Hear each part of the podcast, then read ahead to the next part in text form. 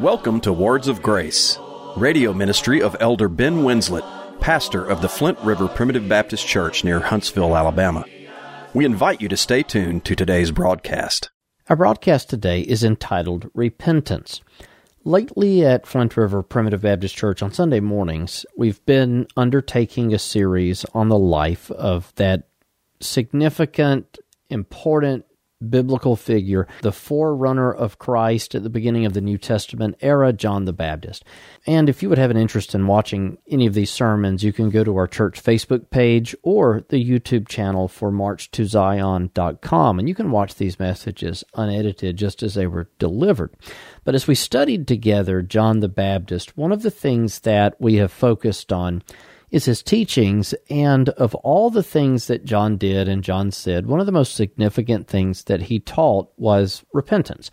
He taught people to repent. And because of this, and because he went baptizing, his baptism is even referred to in the book of Acts by the Apostle Paul as the baptism of repentance. John went and he taught repentance. People confessed their sins. They were baptized, and they went on to follow John as disciples, walking closer to their Lord, waiting for the coming of the Lord Jesus Christ. As we discussed repentance together on Sunday morning, I tried to make the point that repentance and church membership and its connection with church membership is something that probably is not emphasized as much in today's time as it has been in generations past. A lot of times when someone joins the church in today's time, they'll talk about how, sure, they believe that Jesus died for their sins, but they love that church. They feel at home. It's a place that they would like to be. And those are all things that we want to hear when someone joins the church. But biblically, in the first century, there was an aspect of repentance when someone would come and join the church.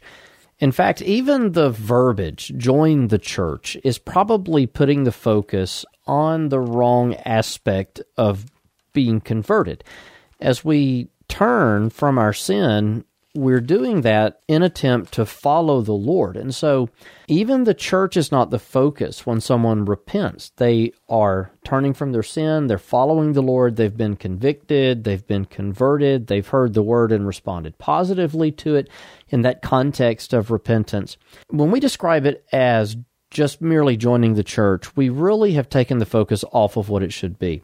Now, at the close of our service, one of the things that we always do is give people an opportunity to become a part of our church body. But my verbiage on that has changed over the course of my ministry, the 16 years that I've been here. I began by saying, if you want to join the church, just come forward and express your desires. Now, what I say at the close of my messages is, if you believe in this Christ that I've talked to you about today, and you desire to confess him before witnesses and be baptized in his name, then we give you an opportunity to come and to profess your faith in him. And of course, when a person professes their faith and they're baptized, they become a member of the church that baptized them. That's how members are received according to the book of John, chapter 4. Jesus made and baptized more disciples than John, though he baptized not but his disciples.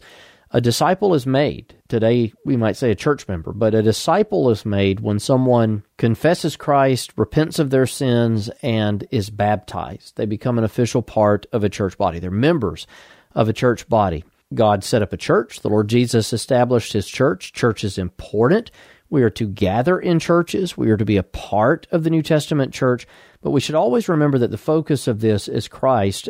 John's ministry was one where he turned people to the Lord. When we repent of our sins and we become a part of the visible militant church, Christ still needs to be the focus of that. Our turning to God is that repentance. We repent and we turn to God from our sins, and we are a part of the church, but that's because God has told us to be. Even after the ministry of John the Baptist, we see this in the book of Acts, chapter 2, as Peter told Jews who had been pricked in their heart. They believed the message, they were convicted in their heart about what they had heard about Christ and the fact that he was crucified by their nation. Peter said unto every one of them, Well, if you believe, if you're pricked in the heart, you're asking, What do we do? Repent and be baptized, every one of you. So the command to those who have been pricked in their heart is to repent. If you believe the message of the cross of Christ, then what God's word would call upon you to do is repent. And I believe we need to emphasize that again in today's time. Now, so many times preachers that speak on repentance are sort of caricatured, perhaps maybe even they earned this sort of a depiction as being people who are just fire breathing, hellfire and brimstone preachers, judgmental and condemning other people. No, that's really not what I'm getting at on the message today. But the concept of repenting and repentance, well, this is a biblical concept that we need to hear in our day and age. When you become a part of the Lord's church, and to frame it the way that we often think about it today, joining the church, as we become a part of the church, what we're doing is repenting and we're turning to follow the Lord Jesus Christ in obedience to his commands. We're submitting unto his will and his word in our lives. That's what we're supposed to be doing, at least when we become a part of the visible assembly of the saints. And so, repenting and repentance, these are words that we need to dwell on, we need to focus on. They need to be preached from pulpits, they need to be emphasized in the minds of God's children and his disciples so, when we talk about repentance, what does this word even mean? If you're a Christian and you go to some churches, you may never have even heard this word used in a sermon, aside from just a passing reference here or there. Well, to repent actually has several different definitions, and there's a few of these that I just want to share with you. It can mean regret. Repentance can mean regret or compunction. If you have ever experienced remorse and regret from something that you have done, that, well, is a form of repentance. The word repent can be defined as simply as turning from a course of action. And as we get into the Old Testament usage of this term, for the majority of the Old Testament, the word repent is actually used not with reference to men, but with reference to God. And that ought to pique your curiosity. What does that mean, the word repent used in connection with God's actions in the world? We use the word repent in a religious sense, in a New Testament Christian sense, to mean to turn from error or sin. And so, if you've ever forsaken a sin, you've turned from a sin, maybe you were a drug user and you stopped using drugs, maybe you would commit fornication and you cease to commit fornication. Maybe you were looking at stuff on the internet that you shouldn't be looking at on the internet and you felt guilty for that. You confessed that to God and you stopped doing that. That is repentance. If you believe things about the Lord and the Word that are not true, maybe you worshiped God in some sort of a cult and you forsook that and you became a part of real Christianity. Well, that is repentance. To turn from error or sin is repentance. And that will be much of what we emphasize on the broadcast today. Now, regarding that last definition, to turn from error or sin, I want to clarify that a penitent heart is given to God's people at the new birth. So, just to remind you of some fundamentals, God elected an innumerable company of people, an innumerable host of people before the foundation of the world. They are out of every nation and kindred and people and tongue. Every single one of his elect has been predestinated. They will be called, they were justified by Jesus upon the cross, and they will be glorified. At the new birth, God takes the hard and stony heart from his children, and he gives them a heart of flesh. And what that simply means is by nature we are dead in trespasses and in sins. As such, we do not experience any sort of a spiritual heart, Holy Spirit induced repentance or conviction over our sin. Conviction of sin and repentance are very commonly linked in Scripture. Remember, one of the definitions of that word, as the Oxford English Dictionary defines it, is compunction. Repentance can be defined as compunction. So, a penitent heart, a heart that is awakened to your own sinfulness, awakened to your condemnation before God, a heart that hungers and thirsts after righteousness, a soft heart, a heart of flesh rather than a heart of stone. That is given to you at the moment of the new birth. A penitent heart is given at the new birth. Now, Ezekiel 11:19 is one of the favorite most beloved proof texts of this. I will give them one heart.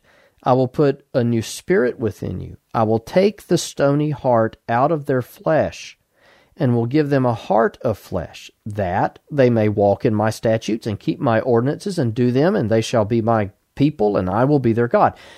The stony heart, a heart that can't be penetrated by the preaching of the cross, because the natural man receives not the things of the Spirit of God, a heart that loves iniquity and rejects everything that is true, that feels no guilt or remorse over sin, that heart is taken away and a heart of flesh is given. Now, I know in the New Testament the word flesh commonly means the nature that we have through being born of Adam, but here flesh stands in distinction to stone. So, something that is stone, well, it's hard. It's not able to be pricked, as it were. We read that passage in Acts 2. They were pricked in their heart. That tells you they didn't have a stony heart. A stone can't be pricked, but flesh can be pricked. Flesh is soft. At the same time, flesh, that is your skin, it has feeling. A rock doesn't have any feeling. If you pick up a rock out of the yard, it's not alive, it's not conscious, it has no feeling of its own, it has no nervous system. But your flesh, not only is it soft compared to a rock, it also has feeling, unless portions of it have been calloused over, which at times we become callous to the things that we ought to feel because sin desensitizes us as God's people. But flesh has feeling, flesh is soft. Stone has no feeling, stone is hard. God takes the stony heart, referring to the spiritual essence of our being, not literally the pumping organ in your chest. God takes the stony heart and he gives us a heart of flesh, a softer heart that has feeling. And again, it can be calloused, it can be desensitized, but it feels. And what it is that the heart feels after the new birth is regret, compunction over sin. We refer to these as sensible sinners, someone who's been born of the Spirit of God, and they now feel remorse over the things that they've done that are wrong at the new birth, the laws of God are written on your heart and your mind. And so you know it's wrong to murder. You know that it's wrong to steal. You know that it's wrong to fornicate and things such as that. And when you do that, you feel guilty for it. Why is that? When there are people in the world that rejoice in those things, well, your hard and stony heart has been taken away and you've been given a heart of flesh. And so, regarding repentance, what I want you to understand is that as we refer to as spiritual repentance, this is a result of the hard and stony heart being taken away and a heart of flesh being given, a soft heart, a penitent heart being given to God's elect at the moment of their new birth. Repentance is something that we do every time we turn from a sin. And this could actually be for a variety of reasons. Today, we're emphasizing a spiritual repentance that comes from a penitent heart, a heart of flesh rather than a heart of stone. But there are times that people turn from sinful behaviors, not because they fear God or love the Lord, but simply because it's pragmatic. Nineveh, for instance, in the Old Testament, I'm Sure, there were people there that had been born of the Spirit of God because He has a people out of every nation, kindred, and tongue. But I know that there were people there who were unregenerate. I know there were people there who had no heart, fear, or knowledge of God, and yet the entire nation turned from their sin because God was about to destroy them. Well, this isn't the same type of repentance that we're talking about today.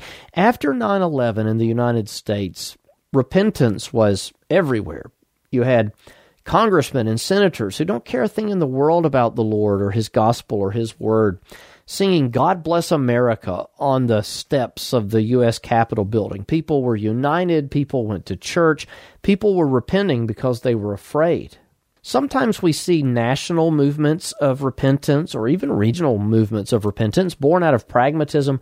But what I'm talking about today is a spiritual repentance that comes from a changed heart not merely trying to escape pillars of fire and being scared into turning from your iniquity and afraid you'll be destroyed, so you want to live better. And we've all done that. If you pass a police officer on the interstate and you're running 85 miles an hour, you're going to hit the brakes because you don't want to get a ticket and you repent very quickly. And it has nothing to do with feeling guilty over what you've done. We've all been there, we've all experienced it. But what I'm talking about today is a spiritual repentance, not pragmatism, not turning from a course of action because you don't want the ramifications of your behavior, but a real repentance before God. Now, Scripture calls on us to turn from all sin. And we find this in the book of Acts, chapter 17, as Paul stood before the Athenians, referring back to the time period when only the nation of Israel was given the word of God, and Gentiles were basically in pagan ignorance and idolatry.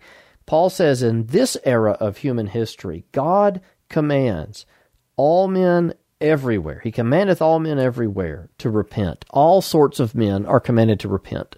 He doesn't wink at ignorance from Gentiles anymore, but he calls upon everybody to repent, and he calls upon every single one of his children to forsake their former way of life and to follow him as a disciple, a disciple of the Lord Jesus Christ. And so God calls on us, all of us, to turn from all of our sins. God calls on us to forsake things that are sinful. By the way, regarding a pragmatic sort of turning from sin that we sometimes see nationally when there's a threat or uh, again as you pass a law enforcement officer speeding while that's not the same as a spiritual repentance it's still better than sin and so if america sees some sort of a pragmatic self benefiting turning from our sinful ways the overturning of roe v wade for instance well i'll take it i'll take it if criminals cease to steal because they're afraid of going to jail I'll take that. Society is better for that. But I hope you understand today that I have reference to something more in the sight of God. Turning from our sin because God lives within us, because we've been given a penitent heart. Now, as the Word of God calls upon us to turn from all of our sin and all of our iniquity, might I just interject right now that none of us get that right? We all fail. And even those who have been born of the Spirit, who've been given a penitent heart, there is a great and broad spectrum of repentance in their lives. Someone like Lot in the Old Testament, at times there wasn't a whole lot of repentance that was visible, even though his righteous soul was vexed. He made very foolish and outright ridiculous decisions in his own personal life. On the other end of the spectrum, you have Saul of Tarsus after he was born again, the Apostle Paul, all the great and wonderful things he did in his personal ministry. Repentance is something that exists on a spectrum, and we're not all on the same place after the new birth. There are babes in Christ, there are born again people who behave carnally, there are people who are very sanctified and have purged themselves of many unprofitable things, and God uses them in mighty ways in the world. I think we all understand that, even though sometimes theologically people don't admit it. Repentance is something that exists on a spectrum, and we're not all on the same place. Now, all of God's children after the new birth have been given a penitent heart. They've been given a heart of flesh, the heart of stone has been taken away. Here's another one all people have sinned and come short of the glory of God. Here's another truth all of us continue to sin in our daily lives. If any man say he has no sin, he deceives himself, according to the book of First John. So we all sin. We all fail. We all then need repentance. I might need repentance from something that you don't need repentance from, and you might need repentance from something that I don't. What we ought to be doing is praying to God that He would show us the things that we do in our own personal lives that offend Him, that we would be aware of them, that we would be convicted of them, that we would turn and follow Him even better than we did the day before. Now, I want to emphasize for us today repentance in the Old Testament versus repentance in the New Testament. And one great distinction that I think we can find in today's time that wasn't as emphasized in the Old Testament. It's interesting that, as we referred to earlier today, most of the times that the word repent or repented was used in the Old Testament, it actually had reference to God. But so many times God would forgive his people and scripture says it repented him of the evil that he was going to do unto them.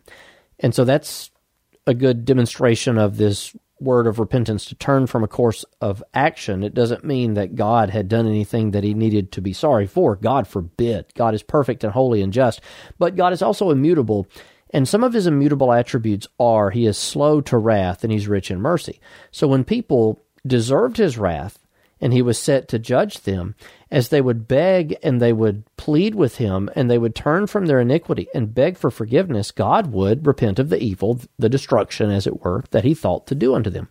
But as it relates to people, in a religious sense, as people would repent, the common way that this concept was presented in the Old Testament was the nation of Israel turning from their sinful behavior to escape temporal judgment as a physical nation. And we find this so many times in the Old Testament, even if the word repentance is not used. If God is judging or threatening to judge Israel and they turn, what has happened there is a sort of a repentance, a national repentance. Ezekiel 18:30 gives a good expression of this. Therefore I will judge you, O house of Israel, every one according to his ways, saith the Lord God. Repent and turn yourselves from all your transgressions, so that iniquity shall not be your ruin. That's a really good definition of repentance, and it depicts how repentance in the Old Testament chiefly applied to the nation of Israel and their longevity as a nation in the world. However, in the New Testament, I want you to notice this from the ministries of John the Baptist and Jesus and the 12 disciples that Jesus sent into the world to preach. When John the Baptist began to preach, the New Testament begins. Jesus is going to begin his personal ministry. John preaches, Repent ye, for the kingdom of heaven is at hand. Repent what? For the kingdom of heaven is at hand? The kingdom of heaven and repentance in the New Testament are connected. Now, that's an interesting thought I've been pondering on this week because I think it speaks to the motive of repentance for New Testament Christians and how that can be a little bit different than the motive for repentance in the Old Testament nation of Israel. In the book of Matthew, chapter 4, Jesus begins his personal ministry in verse 17, and he began to teach and to preach, saying, Repent, for the kingdom of heaven is at hand. Jesus says, Repent, because God's kingdom is here. In Matthew chapter 10, as Jesus sends out his 12 disciples and he commands them to preach and to heal and to cast out devils, one of the things that he commands them is to go and to preach, saying, The kingdom of heaven is at hand. These men go and they preach to turn from sin because God's kingdom is at hand. What does that mean? The kingdom of heaven is at hand. Well, you should understand prophetically that in the book of Daniel, for instance, it is said that in the days of the Roman Empire, would God Himself set up a kingdom, this kingdom would break into pieces and begin to devour all the other kingdoms of the world. And we've seen the Church of the Lord Jesus Christ grow that way throughout church history. Repentance and the existence of God's kingdom in the world is connected. The Lord Jesus establishes his church, the kingdom of heaven comes to earth as an actual kingdom, and because of that, people ought to repent. Now, to speak on that kingdom for just a moment, according to the book of Colossians, you and I are citizens of that kingdom through translation. We have been translated from darkness, the powers of darkness, into the kingdom of his dear Son. So we are a part of the kingdom of heaven as citizens through the new birth. And so, if I am born of the Spirit, I am a citizen of the kingdom, Every citizen of the kingdom is born of the Spirit. At the point of the new birth, you are a natural born citizen of the kingdom of heaven. How did you become an American citizen? Well, if you're like me, you're a natural born citizen. You were born to American parents, or perhaps you were born over here, and being born in the United States, you are a natural born citizen. Similarly, you're a citizen of the kingdom of heaven. God is your king. He is your Lord because you are born of Him. You are born, translated from darkness into light. You are born again, quickened, regenerated, etc. So we're citizens of this kingdom through translation. At the same time, while this kingdom exists, if we are to enjoy life in the kingdom, we have to enter into its gates. How do we enter into the gates of the kingdom? Now, please understand, you can be a U.S. citizen in China and you don't have the rights afforded to you that U.S. citizenship affords you in the U.S. when you're in China just because you're a U.S. citizen. But when you come back to the U.S. and you enter back into the boundaries of our nation, well, you suddenly have the rights and the abilities of a United States citizen. Similarly, as citizens of the kingdom of heaven, you enjoy the benefits of the kingdom when you enter into its gates and you enter into the gates of the kingdom of heaven through repenting of your sins, believing the word of God, and following the Lord Jesus Christ as a disciple.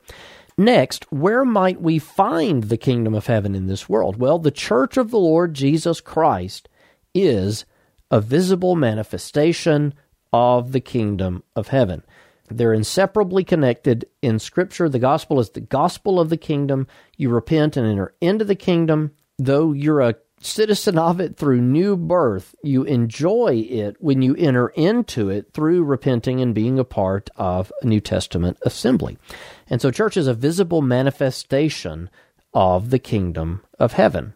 So, what might Scripture be communicating to us about repentance from the New Testament perspective? Should I repent and be a part of the church because I'm afraid that God is going to judge me and pillars of fire are going to land on my house and my sleep? He certainly would have all reason to do that, by the way.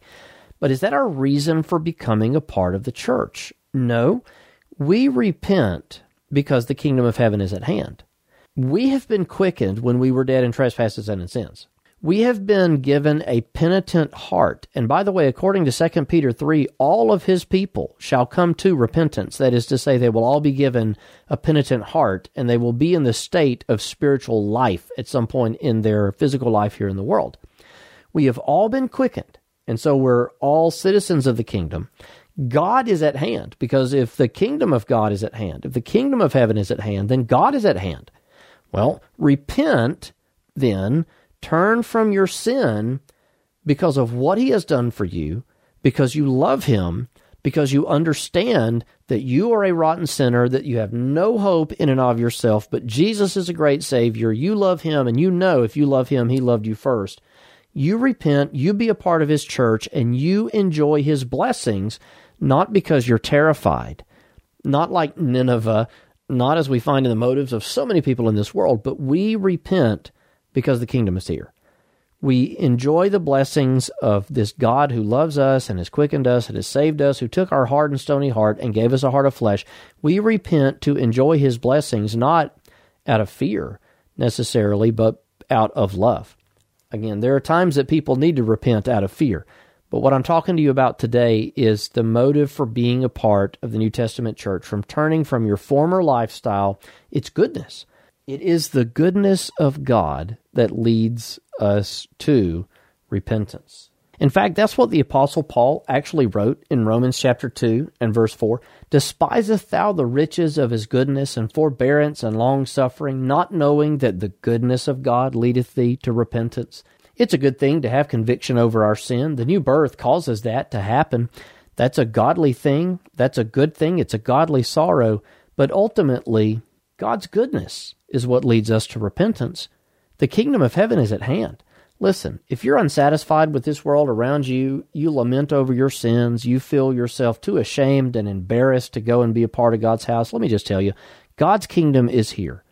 Turn from the unsatisfying things of this world, the sinful things that you do, the sinful mentalities that you might have embraced.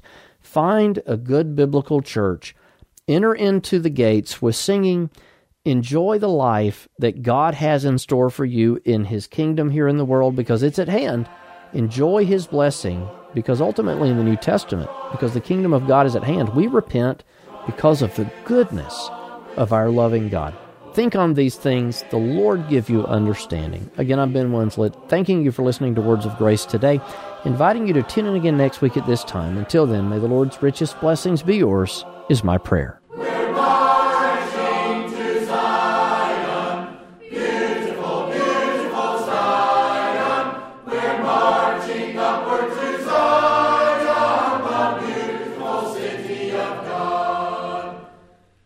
If you enjoy the messages you hear on Words of Grace, consider this your invitation to visit a Primitive Baptist church in your community. An online directory is available at marchtozion.com. Copies of this and other broadcasts are available for download on iTunes and on our website. And finally, Words of Grace is a listener supported program. To contact us, address your correspondence to Words of Grace Radio, 641 Moontown Road, Brownsboro, Alabama 35741, or visit us online at flintriverpbc.org.